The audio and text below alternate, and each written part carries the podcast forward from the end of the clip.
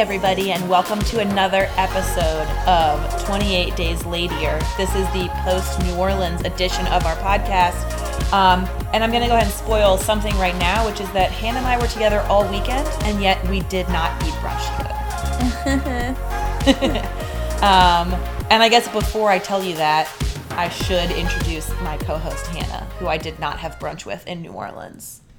Um, I really just now was about to do that Midsommar breathing thing again as my as my introduction. And hey, we did not have brunch together, but we uh, chugged smoothies in the car on the way We did. to a half marathon, well, full marathon for you. So Yeah, it's like we did- basically the same thing. That's pretty much the same. And we did um we did eat a lot of food. So if you follow us on Instagram, I'm not on Instagram. If you follow us on Twitter, we don't have an Instagram account. Um you so may if have you follow seen us on Instagram, um, look out because that's not us. um, yeah, if you follow us on Twitter, we're at 28 days lady underscore er.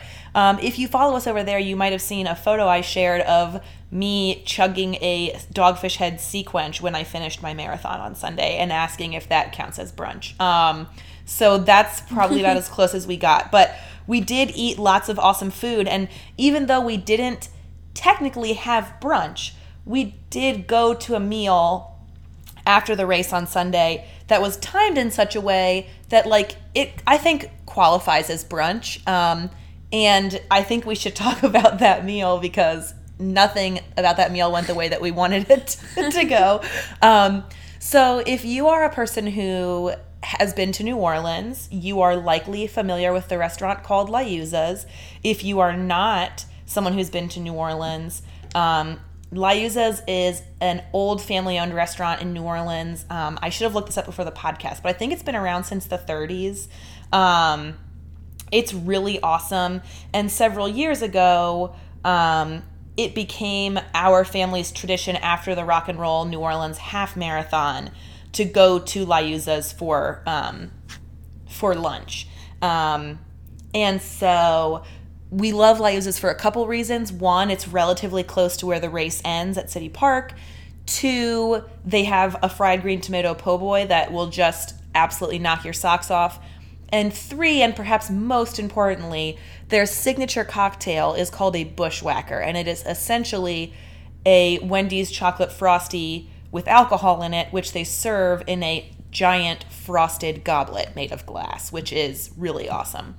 Um, I would not know that because they were out. they were out. So, a quick piece of editorial here Liuzza's um, is a neighborhood joint serving po' boys, seafood, and Creole Italian fare that opened in 1947. So, I just wanted to make sure I get that date right because I, as I have stated, am a huge, huge fan of La. So, um, Hannah ran a half marathon on Sunday along with my our mom and our sister in law and our brother, um, and I did the full marathon. At the end of the race, the plan is always to go to Liuzza's, and so for weeks, probably months, honestly, I have been telling people how excited I am to have a bushwhacker at La Um, so we get to La we put our name in. My partner Jeremy and I walk to the grocery store nearby to get beer to have at the house later. And as we are walking back, we get a text from you guys that we've been seated. And I am so excited that despite the fact that I am post marathon and walking like I am 150 years old, I am so excited. And then we walk in the door and sit down, and you and mom tell us that they have let you know that they are out of bushwhackers. for the day too because the it was day. like almost time to leave uh, or almost time to close so it was also like we are out and we are not making any more for today Yeah, I think Um, on Sundays they're only open for um, brunch and into lunch. We were they probably close around three. I'm assuming. Yeah. And I think bushwhackers are a thing that are like pre-mixed in like a frozen drink capacity. Our waitress said that people will stop by and buy them by the gallon, and so um, I imagine we have not run into this problem before because we usually are going earlier in the day. Like if we're all running the half marathon, we're going earlier. Um, I really slowed us down by running the the full marathon, so it's really my fault. you slowed us down as a group but you should brag a little that you ran that marathon pretty impressively I would love to brag a little. Um, I'm going to pause us for one second to try to turn off the heater that just turned on in my uh, hotel room because it's really fucking loud.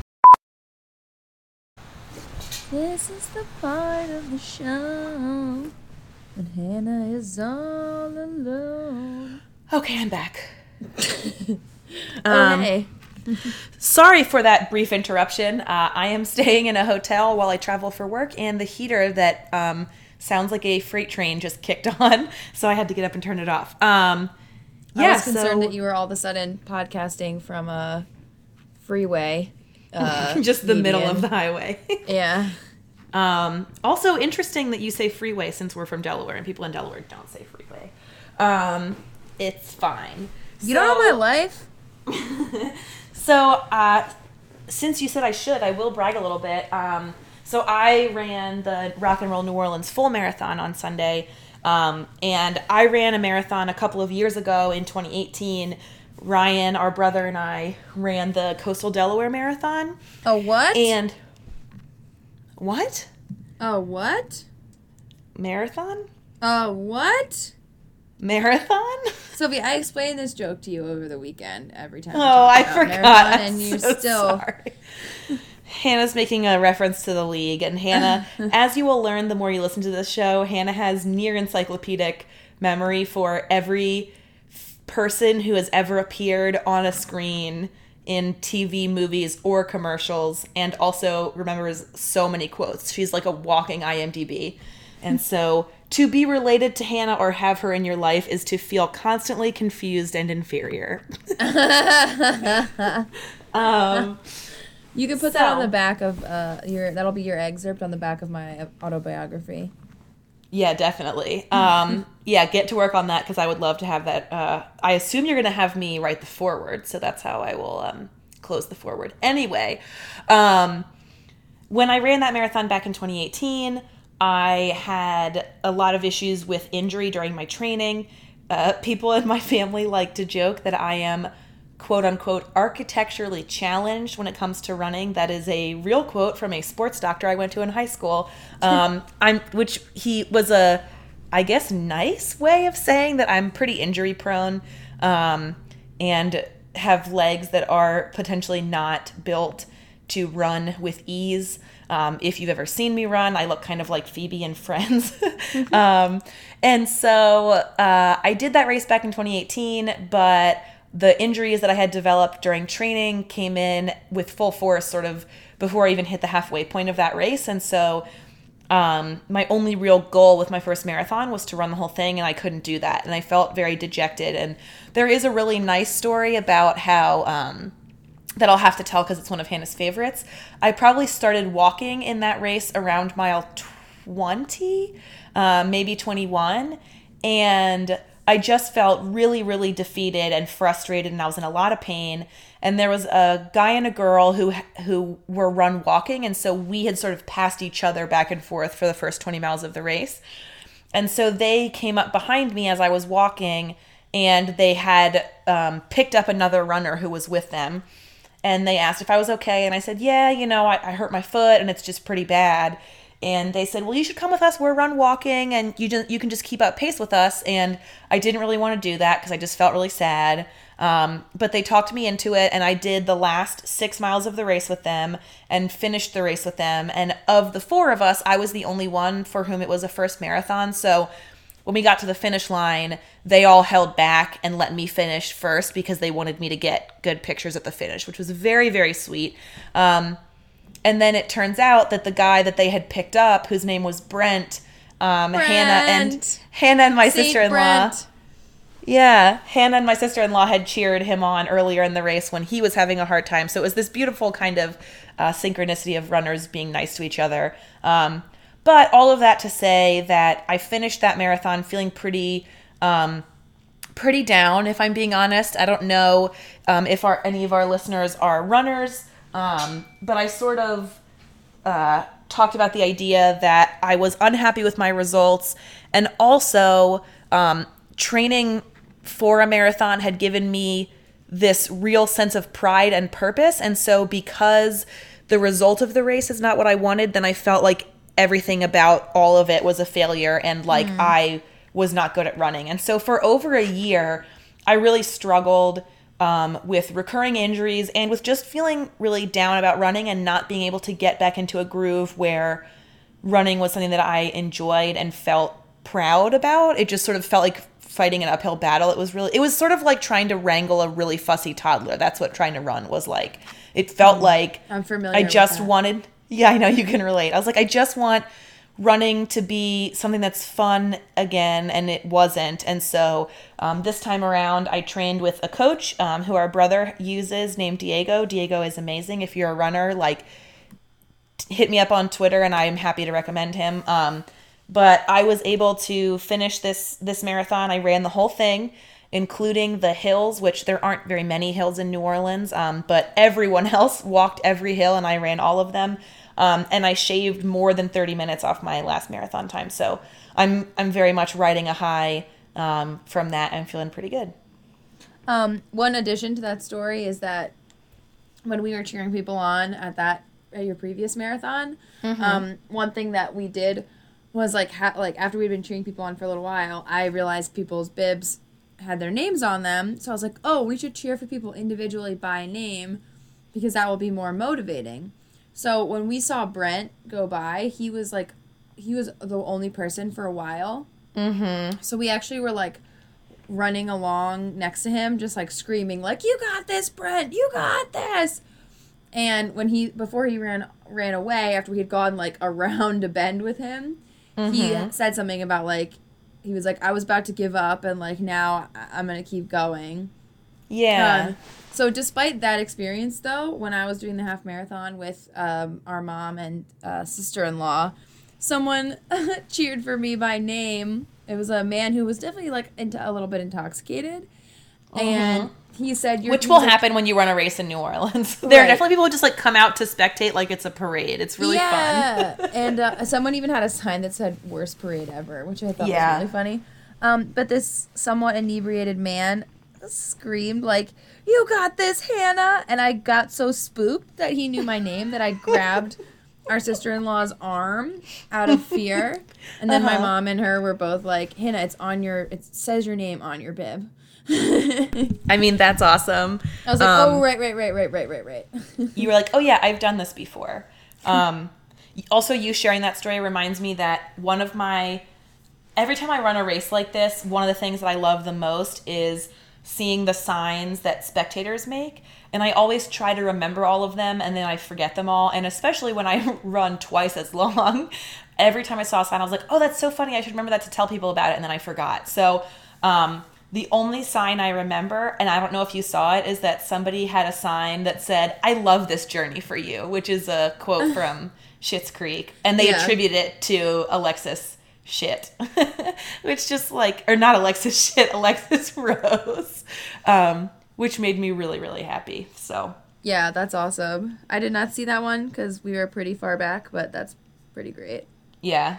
Um okay so hannah before we go even one step further we need to right an egregious error that we made last week which is that we had so much fun discussing Midsommar last week and we got into so many different things that we did not rate the movie.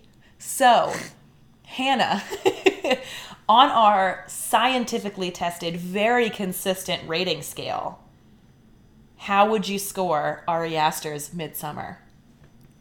I would definitely give it five out of five Bloody Marys. And in my case, it would be like a Bloody Mary that's like half olives. Oh, damn.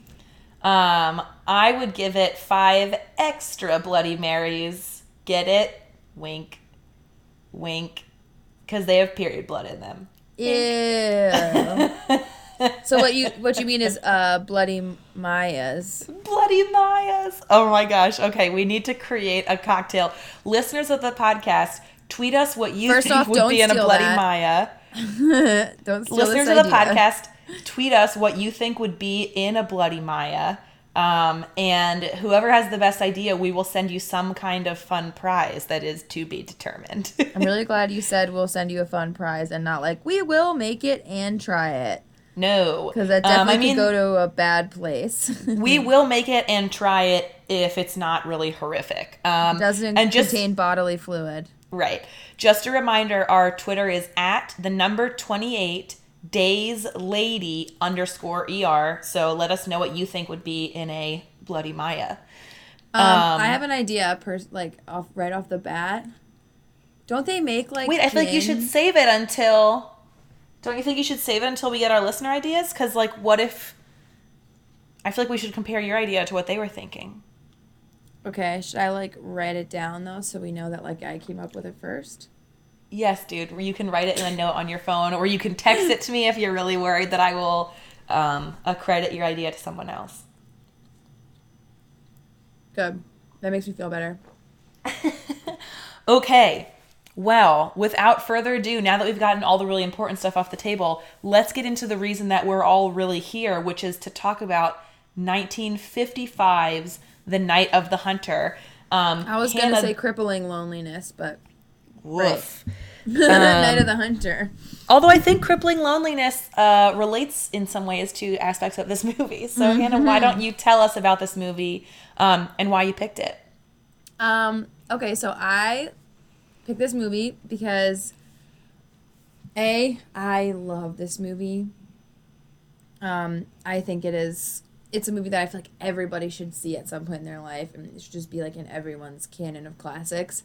Um, but especially after we watched The Innocents, and I saw some parallels, and I really wanted to watch this movie even more.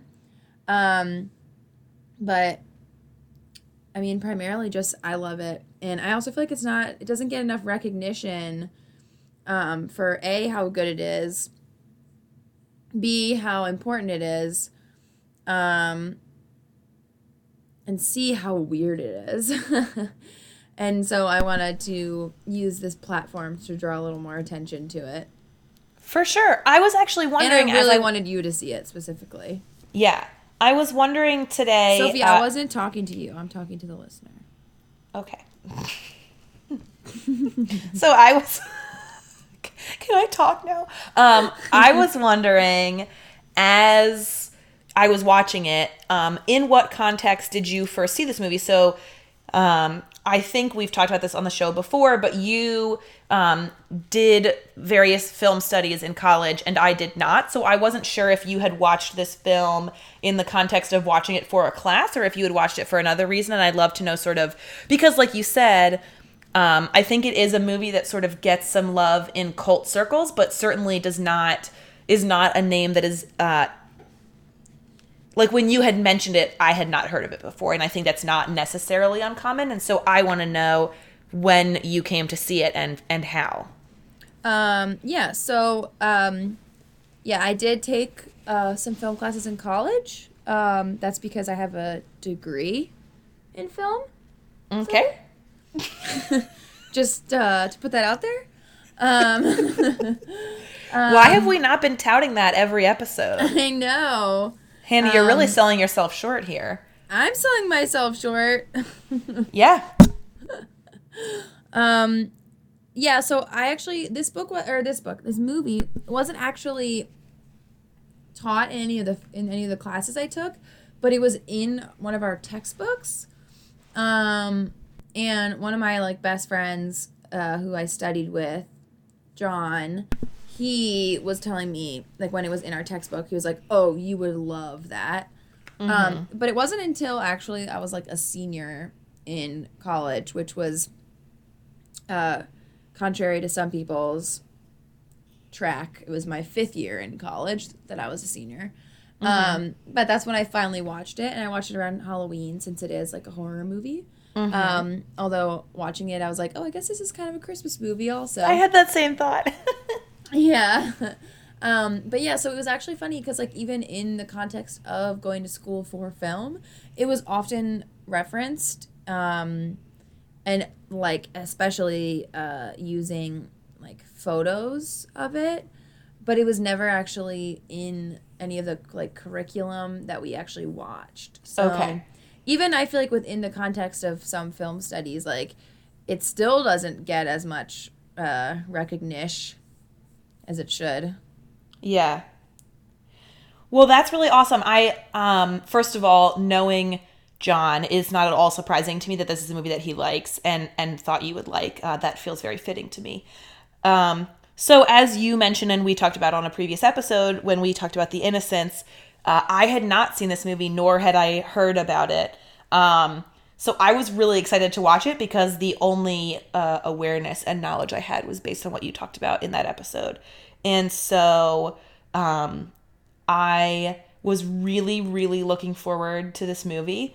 Um, and I really liked it. Let's just get that out of the way right now. Spoiler alert, I really enjoyed this movie. Yes. Um, and I definitely see why for you um, it it was reminiscent or not it was reminiscent but that, you know, I see why a movie like The Innocents would make you think of this movie. Um, because clearly I think it is the innocence is coming on the heels of this and is influenced by this.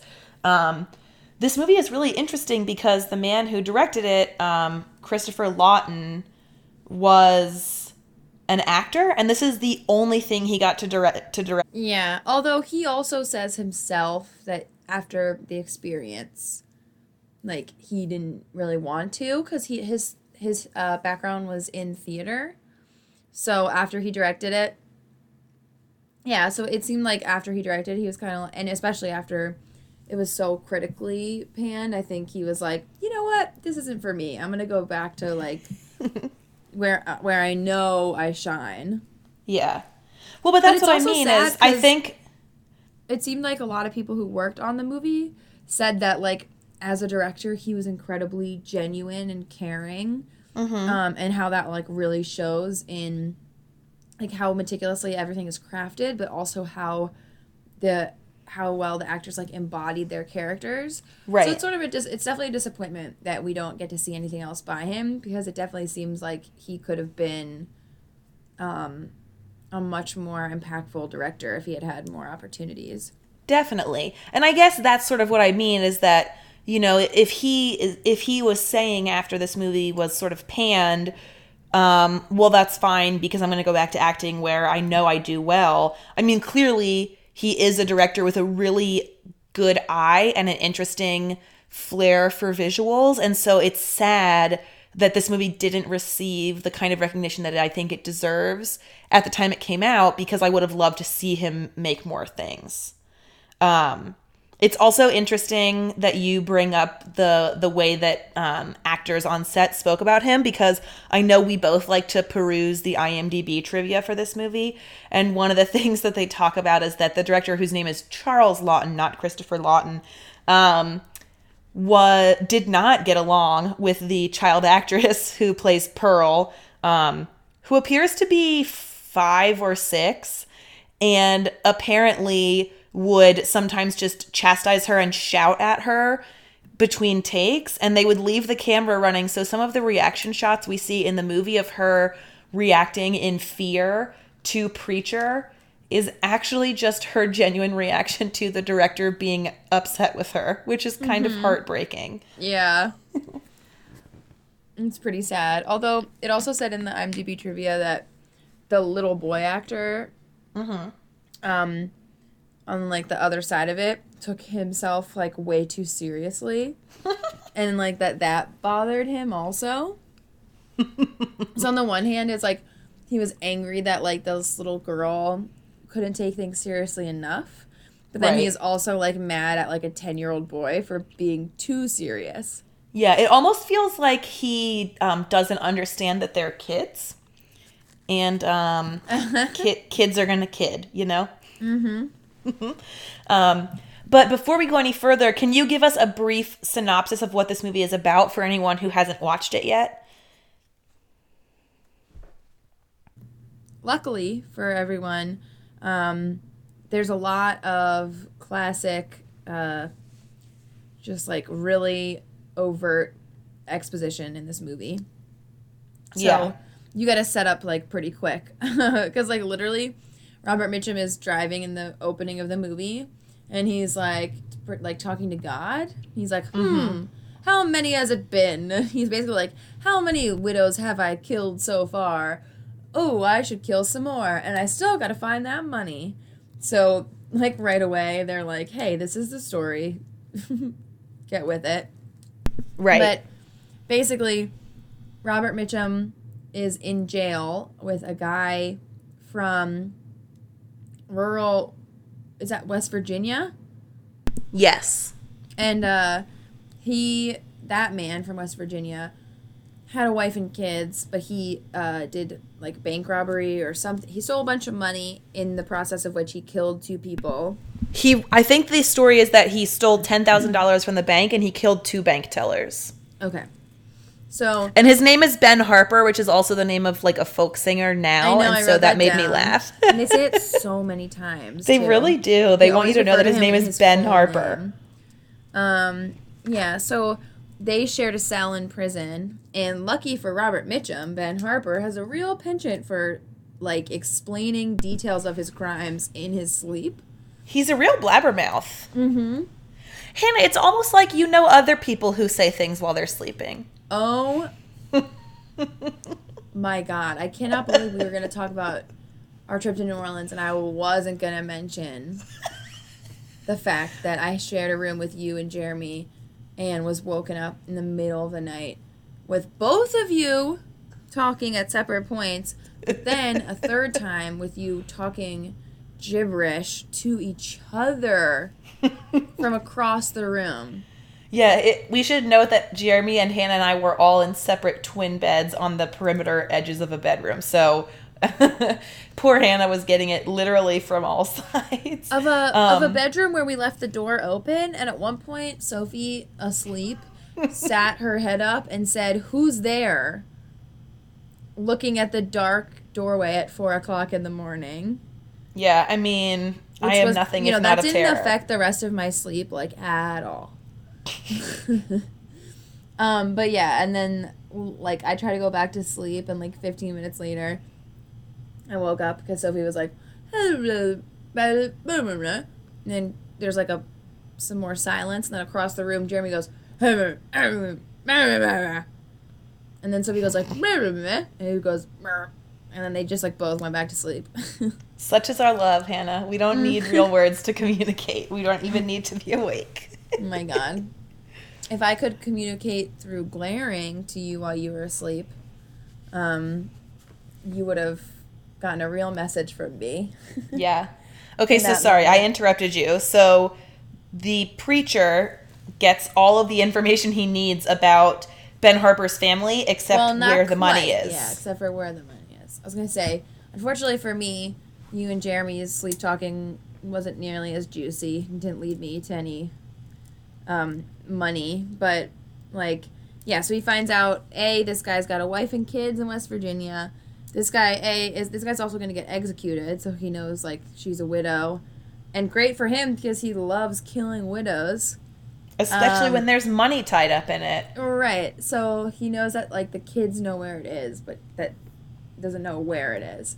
So he rolls up and at first, I, I guess like normally when I've watched this movie, I thought that he was just pretending to be a preacher because it makes him seem more trustworthy to people. But then there's parts of this movie where when he's not like specifically pretending like for the sake of the widow and her family that he still preaches to people like his weird like super misogynistic um preaching so i was like oh he actually is a preacher but just like a crazy one Yeah. um which for anyone who likes the walking dead um they didn't come up with that first Unfortunately, misogynist preachers have been around for a minute. um, but especially one who's like an ominous southern preacher who's only referred to as the preacher. Or wait, no, what was he called in Walking Dead? Just kidding. He maybe was called like the mayor. Yeah, something like that. Or Whatever. the Very similar vibe. the mayor sounds right. Um, but yeah, so he goes to West Virginia and um, I would say woos this widow, but like, does he even?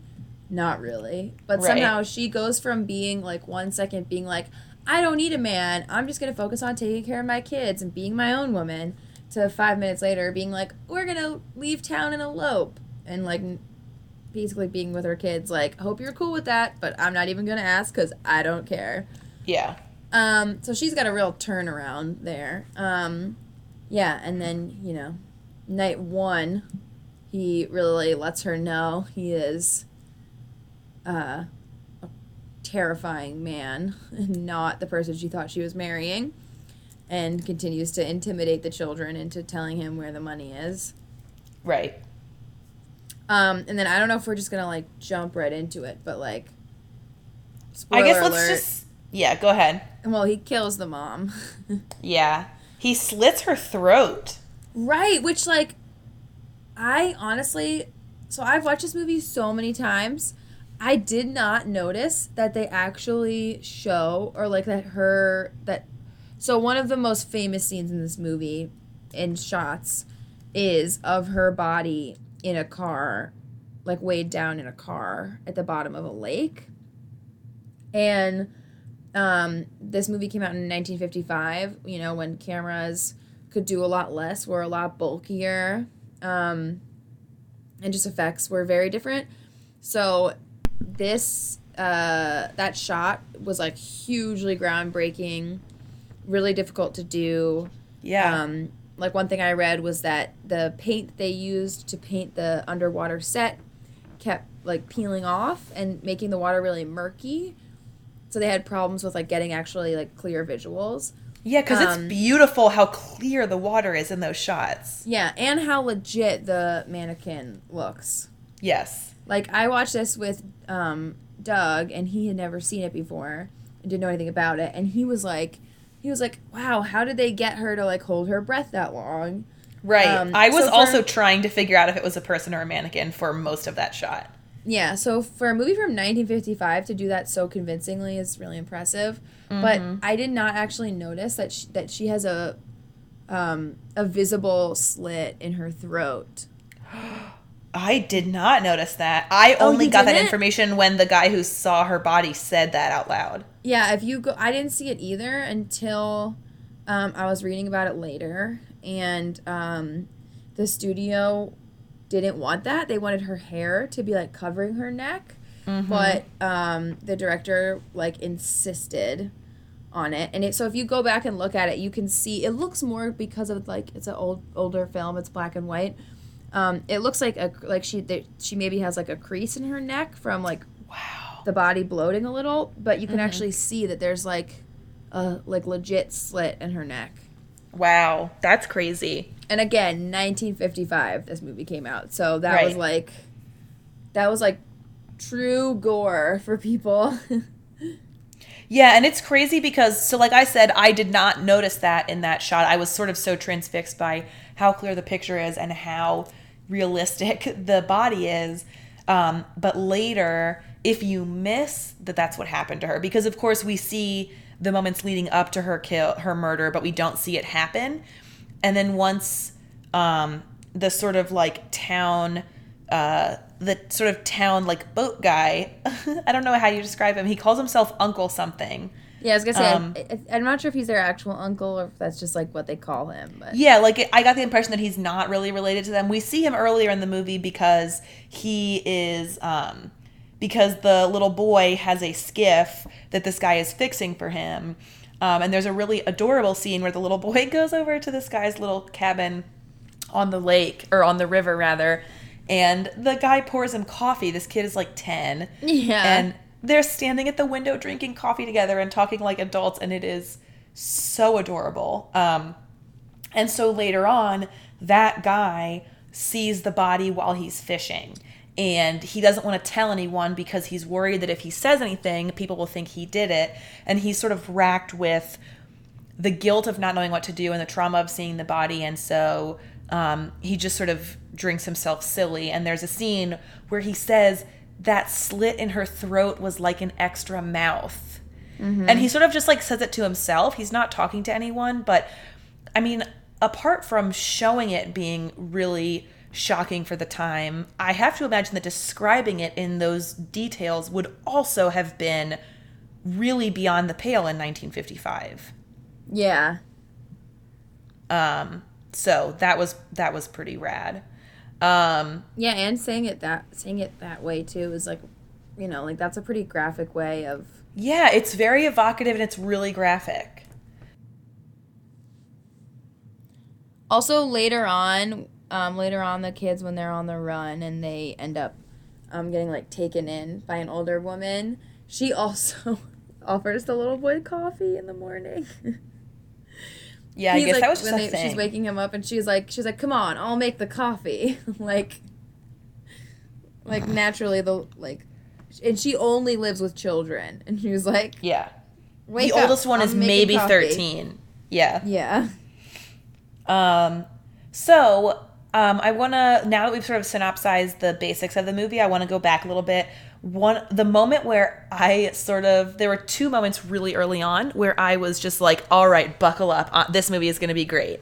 The first one is the opening sequence. So Hannah, like you said, we sort of get this expository bit in the beginning where preacher is driving and talking to um, to God about this widow that he just killed. But the scene that immediately precedes that, the scene that opens the film, is a bunch of kids playing, and they open the cellar doors on the outside of the house, and we just see an ankle.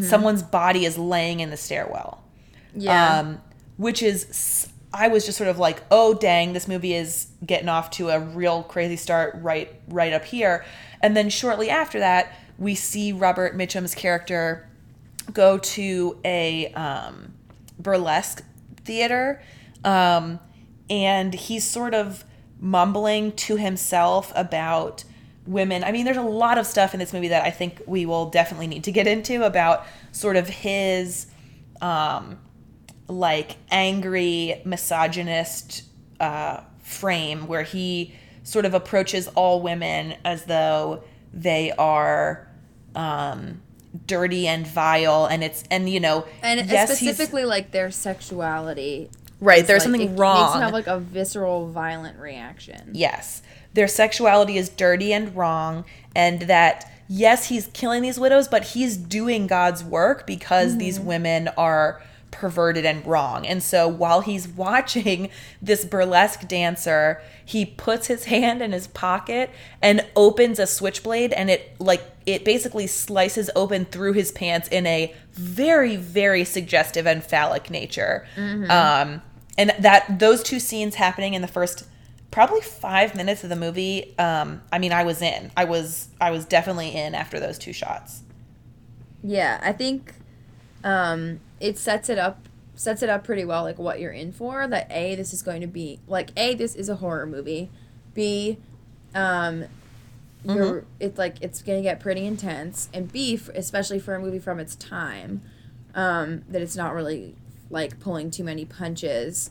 Um, but like also one thing that is so cool about this movie is that it takes a lot of like in the in the like the scenery and like the set design and like the mise en scène of everything of the film it takes a lot of cues from experimental films especially like german expressionist um, experimental films where they use a lot of like shadows and Yeah. harsh angles um, and so that's also something about this movie that is so cool is how because of his theater training too like how a lot of the sets look like theater sets. Yeah. Um and that they were and that they were made to be that way and that they were like ex- but they're also exaggerated in a way that makes it like really creepy. Yeah, no, I definitely um, took note of that. He, there are two scenes in particular where I noticed that a lot, and I was tr- I was struggling to figure out a good way to describe the aesthetic. And what I wrote was faraway shots of a setting in profile. And what I mean by that is the scene in the bedroom bef- right before preacher murders the kid's mom um, it's sort of like you said, it looks like we are looking at a theater set and we're far away. So there's all this black around the edges that makes it look like the scene is kind of floating.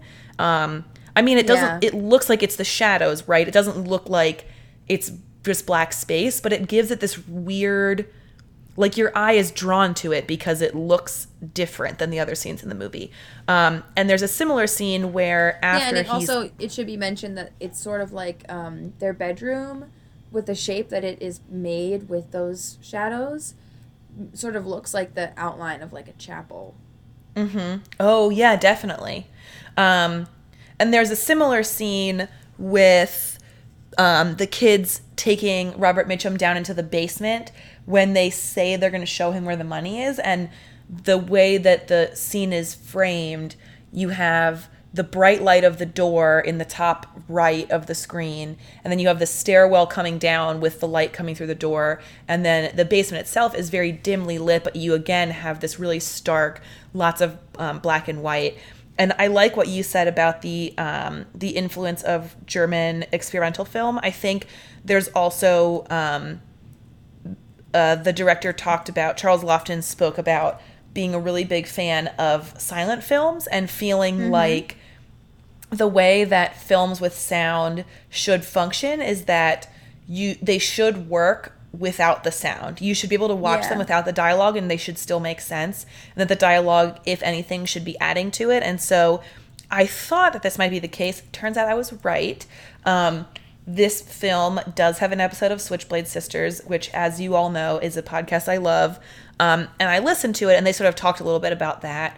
Um, and sort of in in talking about that, they discussed, and so I think it's worth noting here um, that Charles Laughton was a massive fan of D.W. Griffith, Griffith, who directed Birth of a Nation, which is um, problematic. um, it is, of Yes, course, not the only movie that D.W. Griffith directed, and I think like that film does have aspects of it that are not plot related that are important to the history of film. Yeah, that's what I was gonna say. Is like that Yeah. movie is um, technically like a a huge. That was like a, it was like a huge step and a huge Right. Right. triumph in film. It's unfortunate that its plot and everything is absolute trash. Incredibly racist, yeah. Yeah. Um, so I want to talk a little bit about sort of the the themes in this movie around um, sexism and fear of female sexuality and and needing to um, control and shame women because I think that is something that, as we discussed, comes up a lot with the preacher, and it's something that I took a lot of notes about. Um, and Well, we and I see think it's it. also worth noting that a lot of that is also connected to religion, but in very different ways. Like the preacher's version of religion and Mm-hmm. what that means and how that relates to sexuality is not the same as some of like the female characters' response to it. Right, right. Um, and so the the scene for me, I mean, aside from the switchblade in the pocket, which which just was again probably one of the scenes I will remember the, the most watching this movie, um, is the scene of the wedding night between the preacher and the the um, the child's the children's mother um, when she sort of comes in the room he's already in bed um, he does not really like even acknowledge that she Well, comes into the room she's like looking at herself in the mirror and like she's sort of like fixing her nightgown and stuff. Like it's her what you can tell like she's she's trying to make sure she looks nice before she like goes to see like her new husband. Right. Um, and he doesn't really acknowledge her at all when she comes in the room, and she says something to him, and his response is to basically immediately fly into a rage and chastise her for wanting his attention, and then basically shames her. He basically tells her that sex is only for the procreation of the of the species and that you only have sex to have children and that since she already has children sh- their marriage will be focused on providing for the children she already has not creating any more um and it's this like really harsh um it's really harsh it was really hard to watch um Yeah. and that scene ends with her looking out the window and praying to God. And she says, Help me to get clean so I can be what Harry wants me to be. And then we almost immediately cut to a scene of her um, at like a revival service with him where she is Like talking about how she she was such a bad wife that she drove her husband to steal because she was selfish and focused on her appearance. Um, and it's really heartbreaking. Yeah, I mean, it's also it's and it's scary too for a like to be a woman and marry someone and have it be like night one you realize this person that you thought was actually like a warm and caring person is not that way.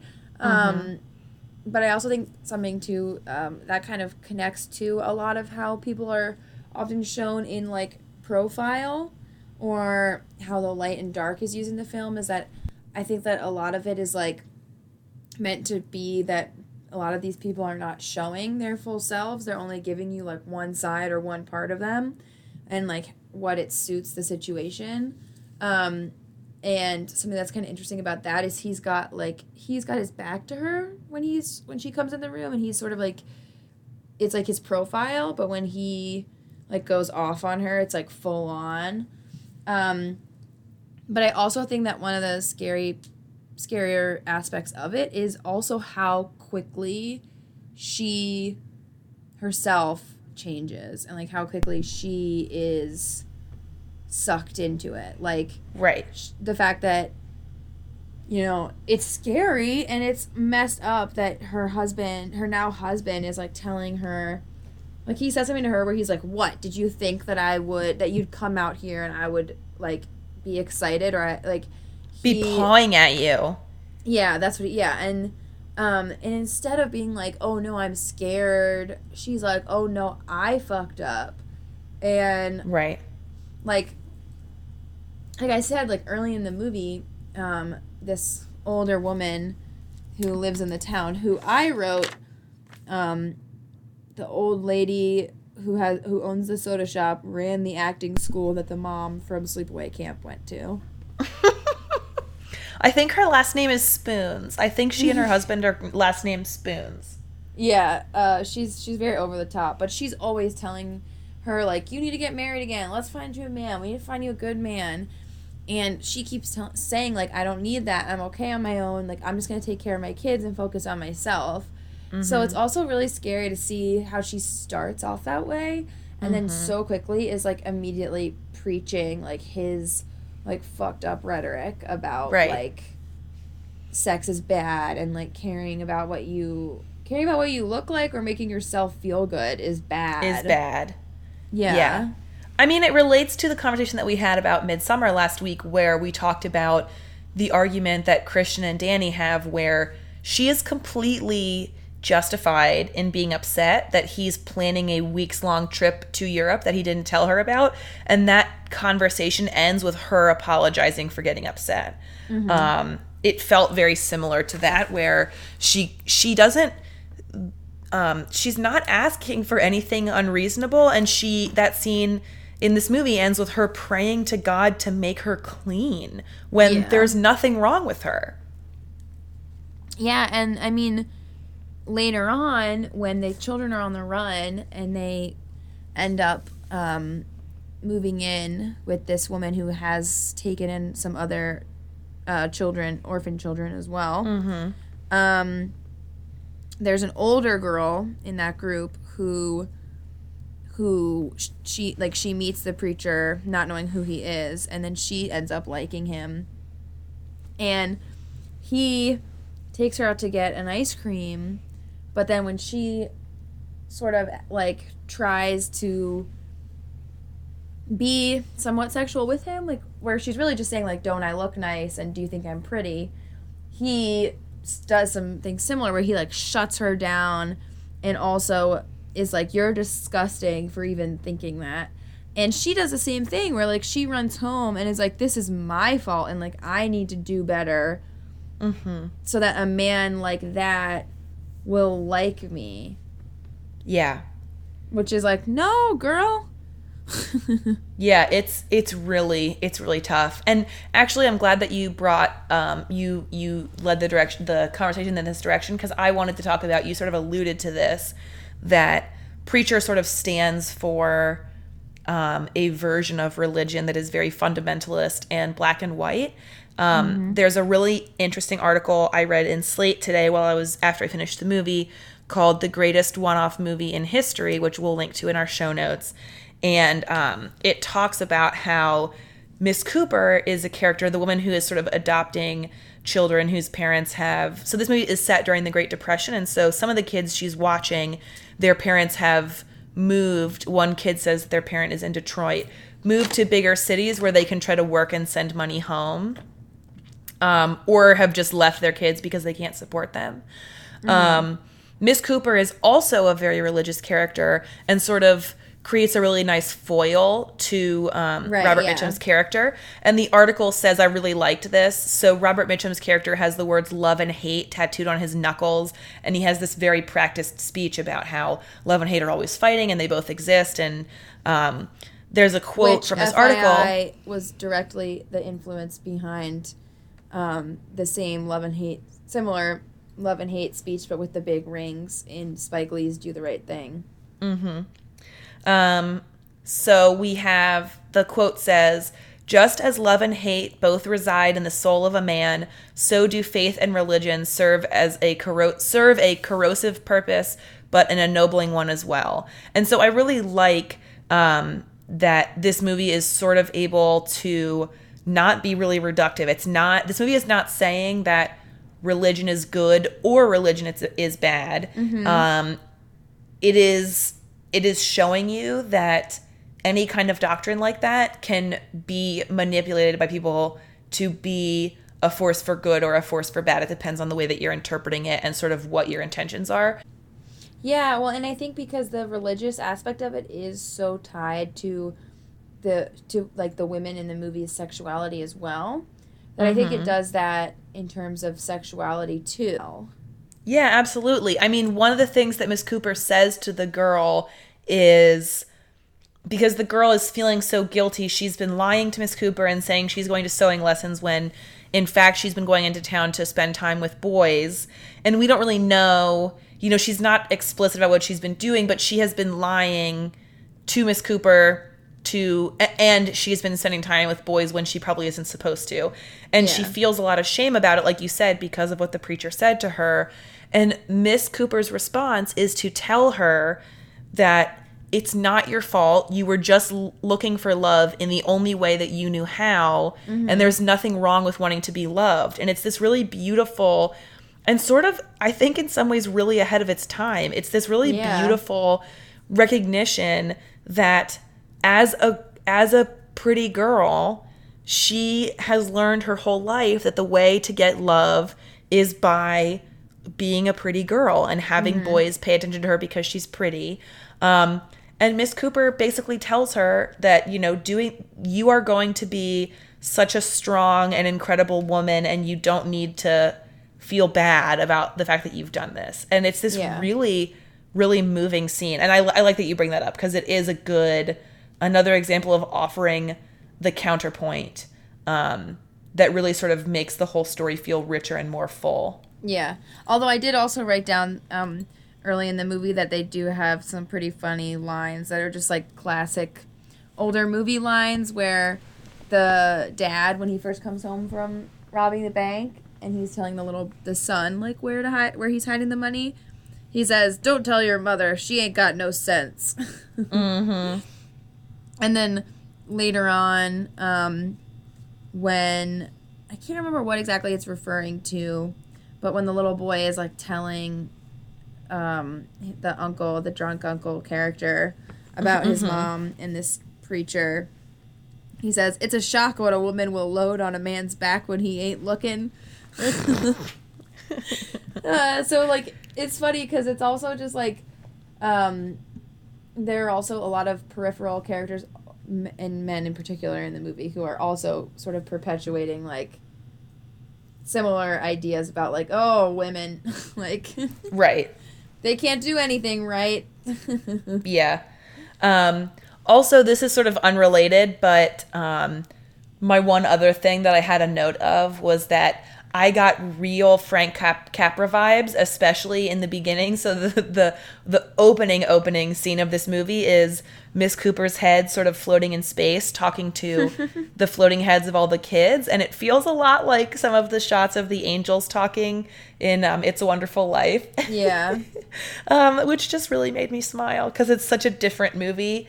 Um, but it definitely did have shades that felt like Well, and by the uh, end, It's a Wonderful got Life. It's a Wonderful Life vibes when it's like it's Christmas and everybody's Yes. happy now. Definitely, definitely. Um, any other thoughts that you want to cover, Hannah? Um, well, she has that th- line at the end too, where she's like, she's like, when I look around, like something that always gives me hope is that children have the strength to endure. Mm-hmm. And I was like, wow, what a great way to end this movie at a time like this Right. in the world. um, I'm trying to think if I miss anything in particular because there's just like, there's also just so much that you can talk about with this like with this movie because it is so gorgeous and like the shots are so carefully put together. Um, yeah, I mean you covered sort of like the silent movie influence, and it said that the guy in IMDb trivia it said that the cinematographer um, for this movie had said that people at the time, directors and producers at the time, were relying like too heavily on like overlighting their sets Mm-hmm. um, since things were black and white, and that he only ever worked with two directors who he thought really understood light, and one of them was Orson Welles, and one of them was I. What's his name? I almost called him Christopher Laughton. What is it though? Charles Really? Laughton. I really messed Charles this up. Laughton. yeah. Um, but I think that that's like a cool point too. It's like um, at the time, because there were some color films, um, movies that were choosing or having to be black and white for budget's sake were like overlighting their scenes Mhm. because they wanted to like make sure that people could still sort of like I guess see what was going on or make up the colors in their minds. So I think um, the conscious choice to have really stark black and really bright white um, throughout the film Mm-hmm. was a really cool choice that adds to like the eeriness of it all. Yeah, definitely. But yeah, I fucking love this movie. I think it's so good. So before we forget, how would you rate this movie? How many Bloody Marys out of five would you give Night of the Hunter? Uh, I would give it five Bloody Marys and a beer back. Wow. Like it's so good. I love this movie so much, and it's a movie that I could and can or could not could and can could and have watched like many times because I just think it's so like it is like spellbinding. Yeah, it is really beautiful. There, we didn't even get a chance to talk about the scenes of the kids floating down the river at night, but it's just a really visually stunning movie, and and there's a lot of layers to unpack, and it's very creepy. Yeah, and like the um one of the producers said of like when he like when he was watching the film like the one of the like cuts of the film for the first time um that he said he watched the whole thing and then realized like oh I haven't moved yet. So it was like even watching it in rough cuts was like so thrilling that people were like just staring and not moving. Mm-hmm. And that's Yeah. funny too, because that's the first piece of IMDb trivia is that the director had said to the cast, like, and this is again 1955. He's like, nowadays when people go to the movies, they lean back in their chair and they eat their snacks and their popcorn. And he said, I want to make people sit up and pay attention at the movies Yeah, again. sit up straight, even. Yeah, which I love, but I also thought was so funny because I was like, oh, I wonder what he would think of our like lazy boy theaters with tables attached now. Right. um. Yeah. No. Fair point. I'd be interested to see what his thoughts would be on people's current viewing uh, experience. Um. So that is, I I would, I'm also going to give this movie five out of five Bloody Marys. Um, I think if you've gotten this far and you have not yet watched Night of the Hunter, go do it. Um, it's a Criterion collection, so you will more than likely be able to find it at your local library um, and or find beautiful remasters available on streaming services. Um, so definitely go watch that. Yes. Um, Um, also, real quick before we move on too quickly, um, just a little fun story for you. Um, speaking of the theaters of nowadays, uh, one time I was at a dine-in theater, um, which wasn't even it was not empty by any means. There was a couple people, but they were like farther away. But you know how those theaters are like they're not that big and they're you're all kind of on the same level. mm-hmm. Um, so needless to say, I had been drinking, but I decided it would be a good idea to give the person I was with, uh, first a hand and then just like full on blow job in the theater.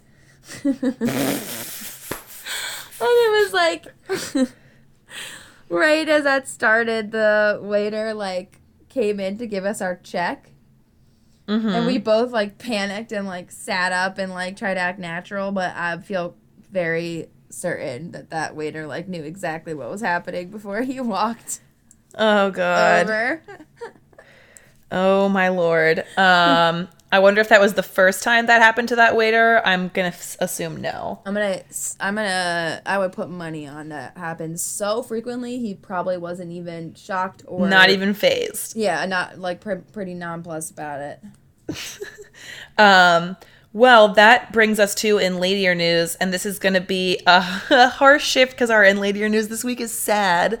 Um, but I think it's really important. So, um, I think I've talked about on the show before, and people probably know that I work in the criminal justice field. Um, and so I spent a lot of time sort of reading about and listening to podcasts about issues around criminal justice. And today I was listening to an episode of the Appeal podcast. The episode, um, which we'll link to in our show notes, was called Locking Up Women for Killing Their Rapists and was talking about this phenomenon um, that unfortunately is not at all uncommon, uh, in which women who kill men who assaulted them in self defense are then charged with murder and sentenced with life in prison or really long prison sentences. Um, and so the um, the podcast episode, yeah, the podcast episode is only about 25 30 minutes long. Um, and it focuses on this case out of Alabama of a woman named Brittany Smith who was sexually assaulted um, in her home and then uh, was worried for her safety uh, because the guy who assaulted her, she had invited him into her home and invited him to stay over without any sort of like sexual um, content or contact being part of that agreement. She was Right. then assaulted. and even if She she had invited into her him into her home with that intention it would not be okay. Um, yeah obviously. like if she changed her mind it's still the same thing Yeah. Um, and so, sh- but because that was the, the case, after the assault happened, he was still in her home and she didn't feel safe, but she also didn't feel like she, I think it's my impression is that she didn't really feel um, like she had a lot of options for what to do because she didn't want to do anything that would make him angry and put her in danger. And so um she he wanted cigarettes, she didn't have any and doesn't have a car, so her brother came over to drive them both to get cigarettes while she went into the gas station to buy cigarettes. She gave the attendant a note saying that she had been assaulted and that she was worried for her life. Um and she also, I believe, either called or texted her mother to let her know it happened.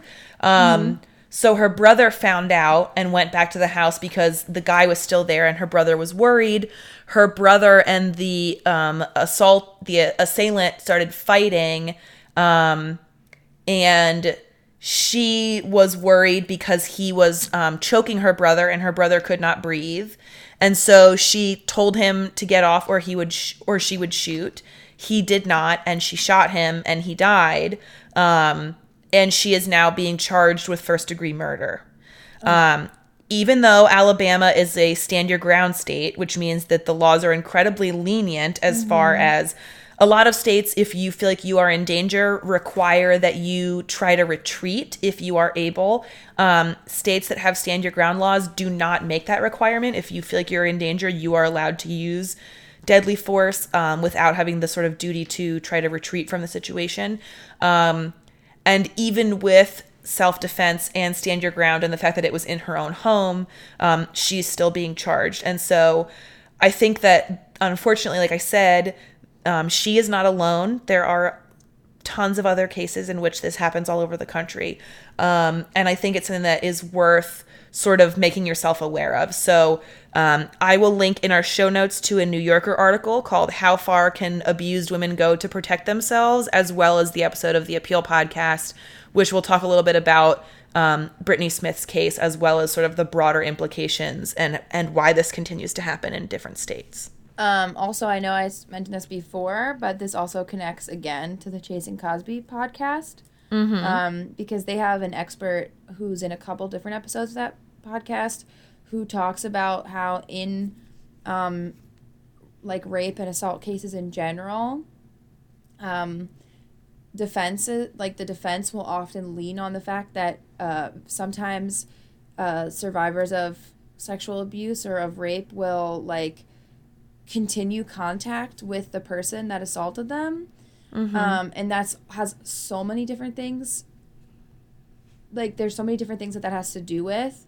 Um, but a lot of times that like women are in shock and like can't even process or comprehend what's happened to them. So they don't even always like so they don't always react like the way that you know whatever certain people think that they should. Um, and it's not that uncommon for women to like continue contact with someone who has um, like attacked them. And they talk about that a lot because un- like in the in the case of bill cosby um, like some of the women that he raped he raped like more than once. And Yeah.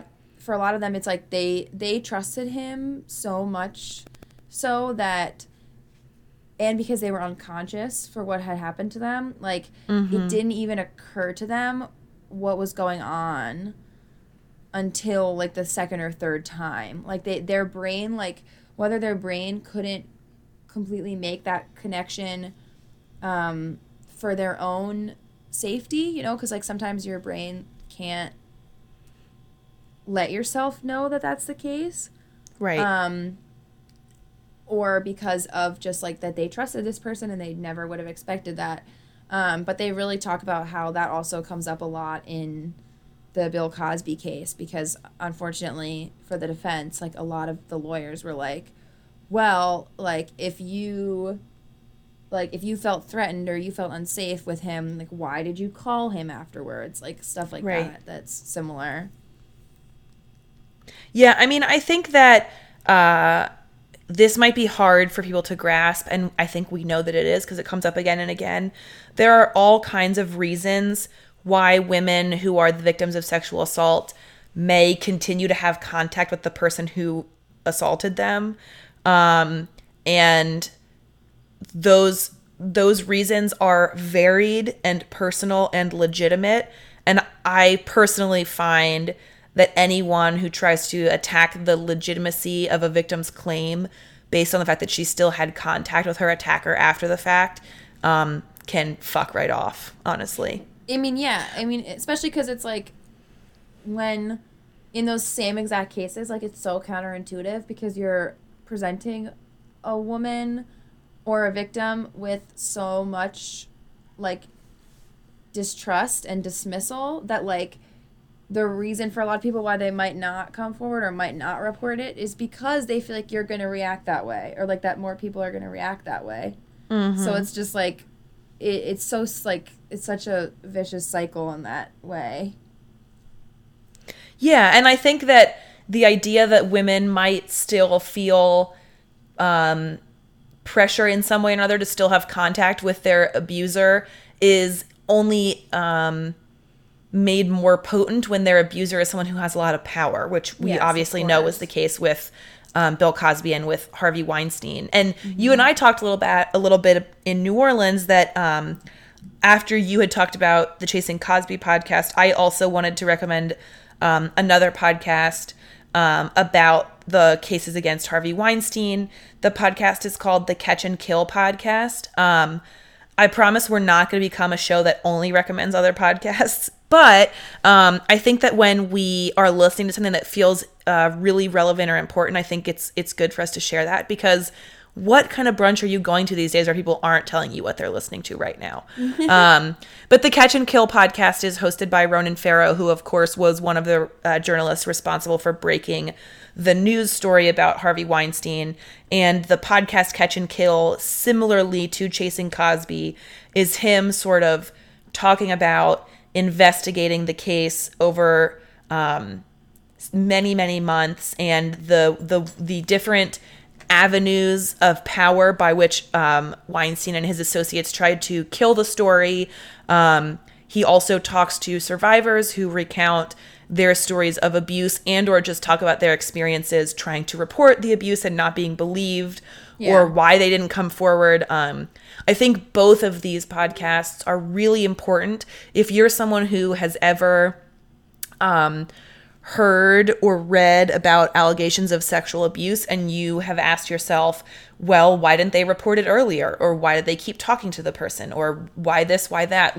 Questions that place blame at the foot of the victim. I think that these podcasts are really important to get to hear those women speak about their experience and really um, put into context how completely debilitating and life altering and and earth shattering something like this can be and how um how unnecessarily reductive those questions can be when the thing that you are dealing with is so much bigger and harder to wrap your hands around than than that question allows.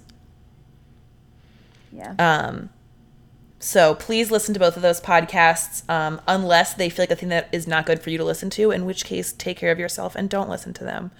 Um, so as I alluded to on our last episode, we did receive our very first fan email, Hannah, and I wanted to read it here on the show. Moving on up in the world. Yeah, we, you know, we are um, making moves, and so if you want to email us, basically the Joe Rogan experience. Ew, please don't. Um, Wait, is that what is that the right name? I just mean like a really popular podcast. yeah, yeah. Um, but I feel like Joe Rogan is a person that I don't want to be compared to. I just meant a popular So- podcast, okay?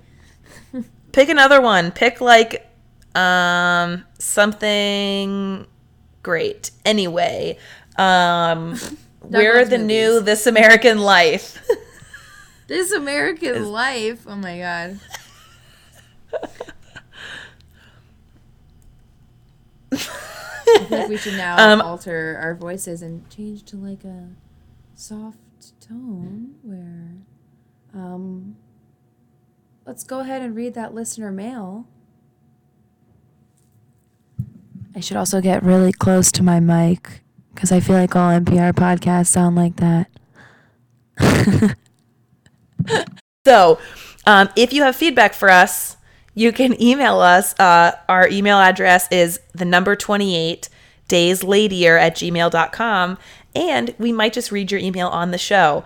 Um, friend of the podcast, Jose, sent an email. He says, Hey, 28 Days Ladier, I appreciate the shout out for the cupcake drawing. It meant a lot.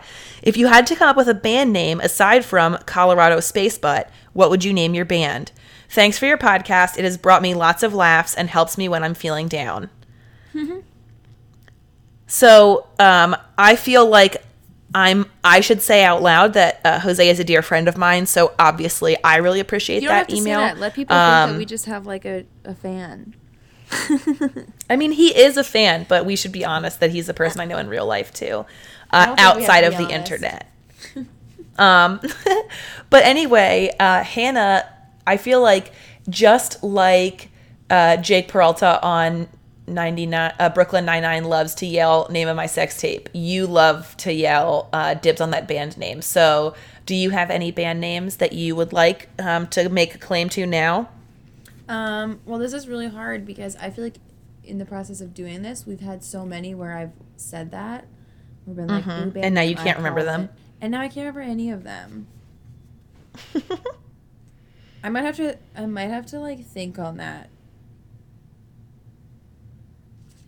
okay. or like go back to some of the Um, old ones and see. I feel like although my favorite one I ever came up with was surprise pickle. Actually, that's perfect. Um, yeah, that's a great one. my friend and I one time, and this was one of the first ones that we ever did, where we got like really into the band name um, gag, was actually drinking a Bloody Mary when we found a surprise pickle in the bottom of the Bloody Mary, and I called it a surprise pickle, and he was like, "Now that is a band name." And actually, you saying that makes me feel like I think I would want my band name to be the Bloody Mayas. What if we were like Bloody Maya and the Surprise Pickle? that's um, that's pretty good. That's like kind of a grade A band name that we've just created. So, Jose, I hope you appreciate that. My uh, my one friend is actually he's in a band where it's a female lead singer with three um, backing like men. So it's like both guitarist and, and drummer all men, and they all have like like a a lot of hair, like man buns and facial hair and stuff. And there was a period of time when they were looking for a band name, and I said that they should call themselves. Well, the girl's name I don't know if I said her. The lead singer's name is Sunshine, um, and I said that they should call their their band Sunshine and the Terrifying Lesbians. Yeah, I mean, that's a pretty great band name, too. but they went with Lakeside Fire, so check them out on SoundCloud. Uh, Uh, that's also a cool name, but I mean, I nothing it's beats Sunshine and the Terrifying Lesbians. um, well, thank you all for joining us again on another week of 28 Days Ladier. Next week, we're going to be joined again by our amazing, indescribable, beautiful friend, Cece, to discuss Birds of Prey. the name has recently been changed to Harley Quinn's Birds of Prey. Oh, right. Isn't it something like the emancipation of Harley Quinn and the what it- something or something? That's what it was originally, but then because it had such a disappointing opening week, they they literally have been they literally changed it at movie theaters to say Harley Quinn's Birds of Prey. Wowzers. Anyway, um, spoiler alert: Cece has seen it and really enjoyed it, and I think it's important to note that uh, favorite of both of ours, Doja Cat, did a song for the soundtrack. So you should definitely tune in next week because I can already guarantee that the conversation is going to be lit. Can't wait.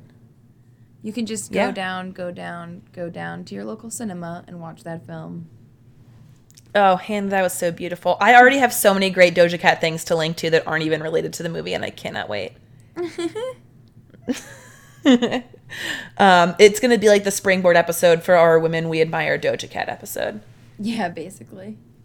basically. Um, but yeah, come back and join us for that next week. And uh, until then,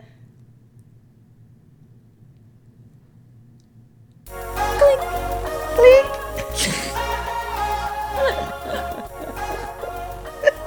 So close. One of these days.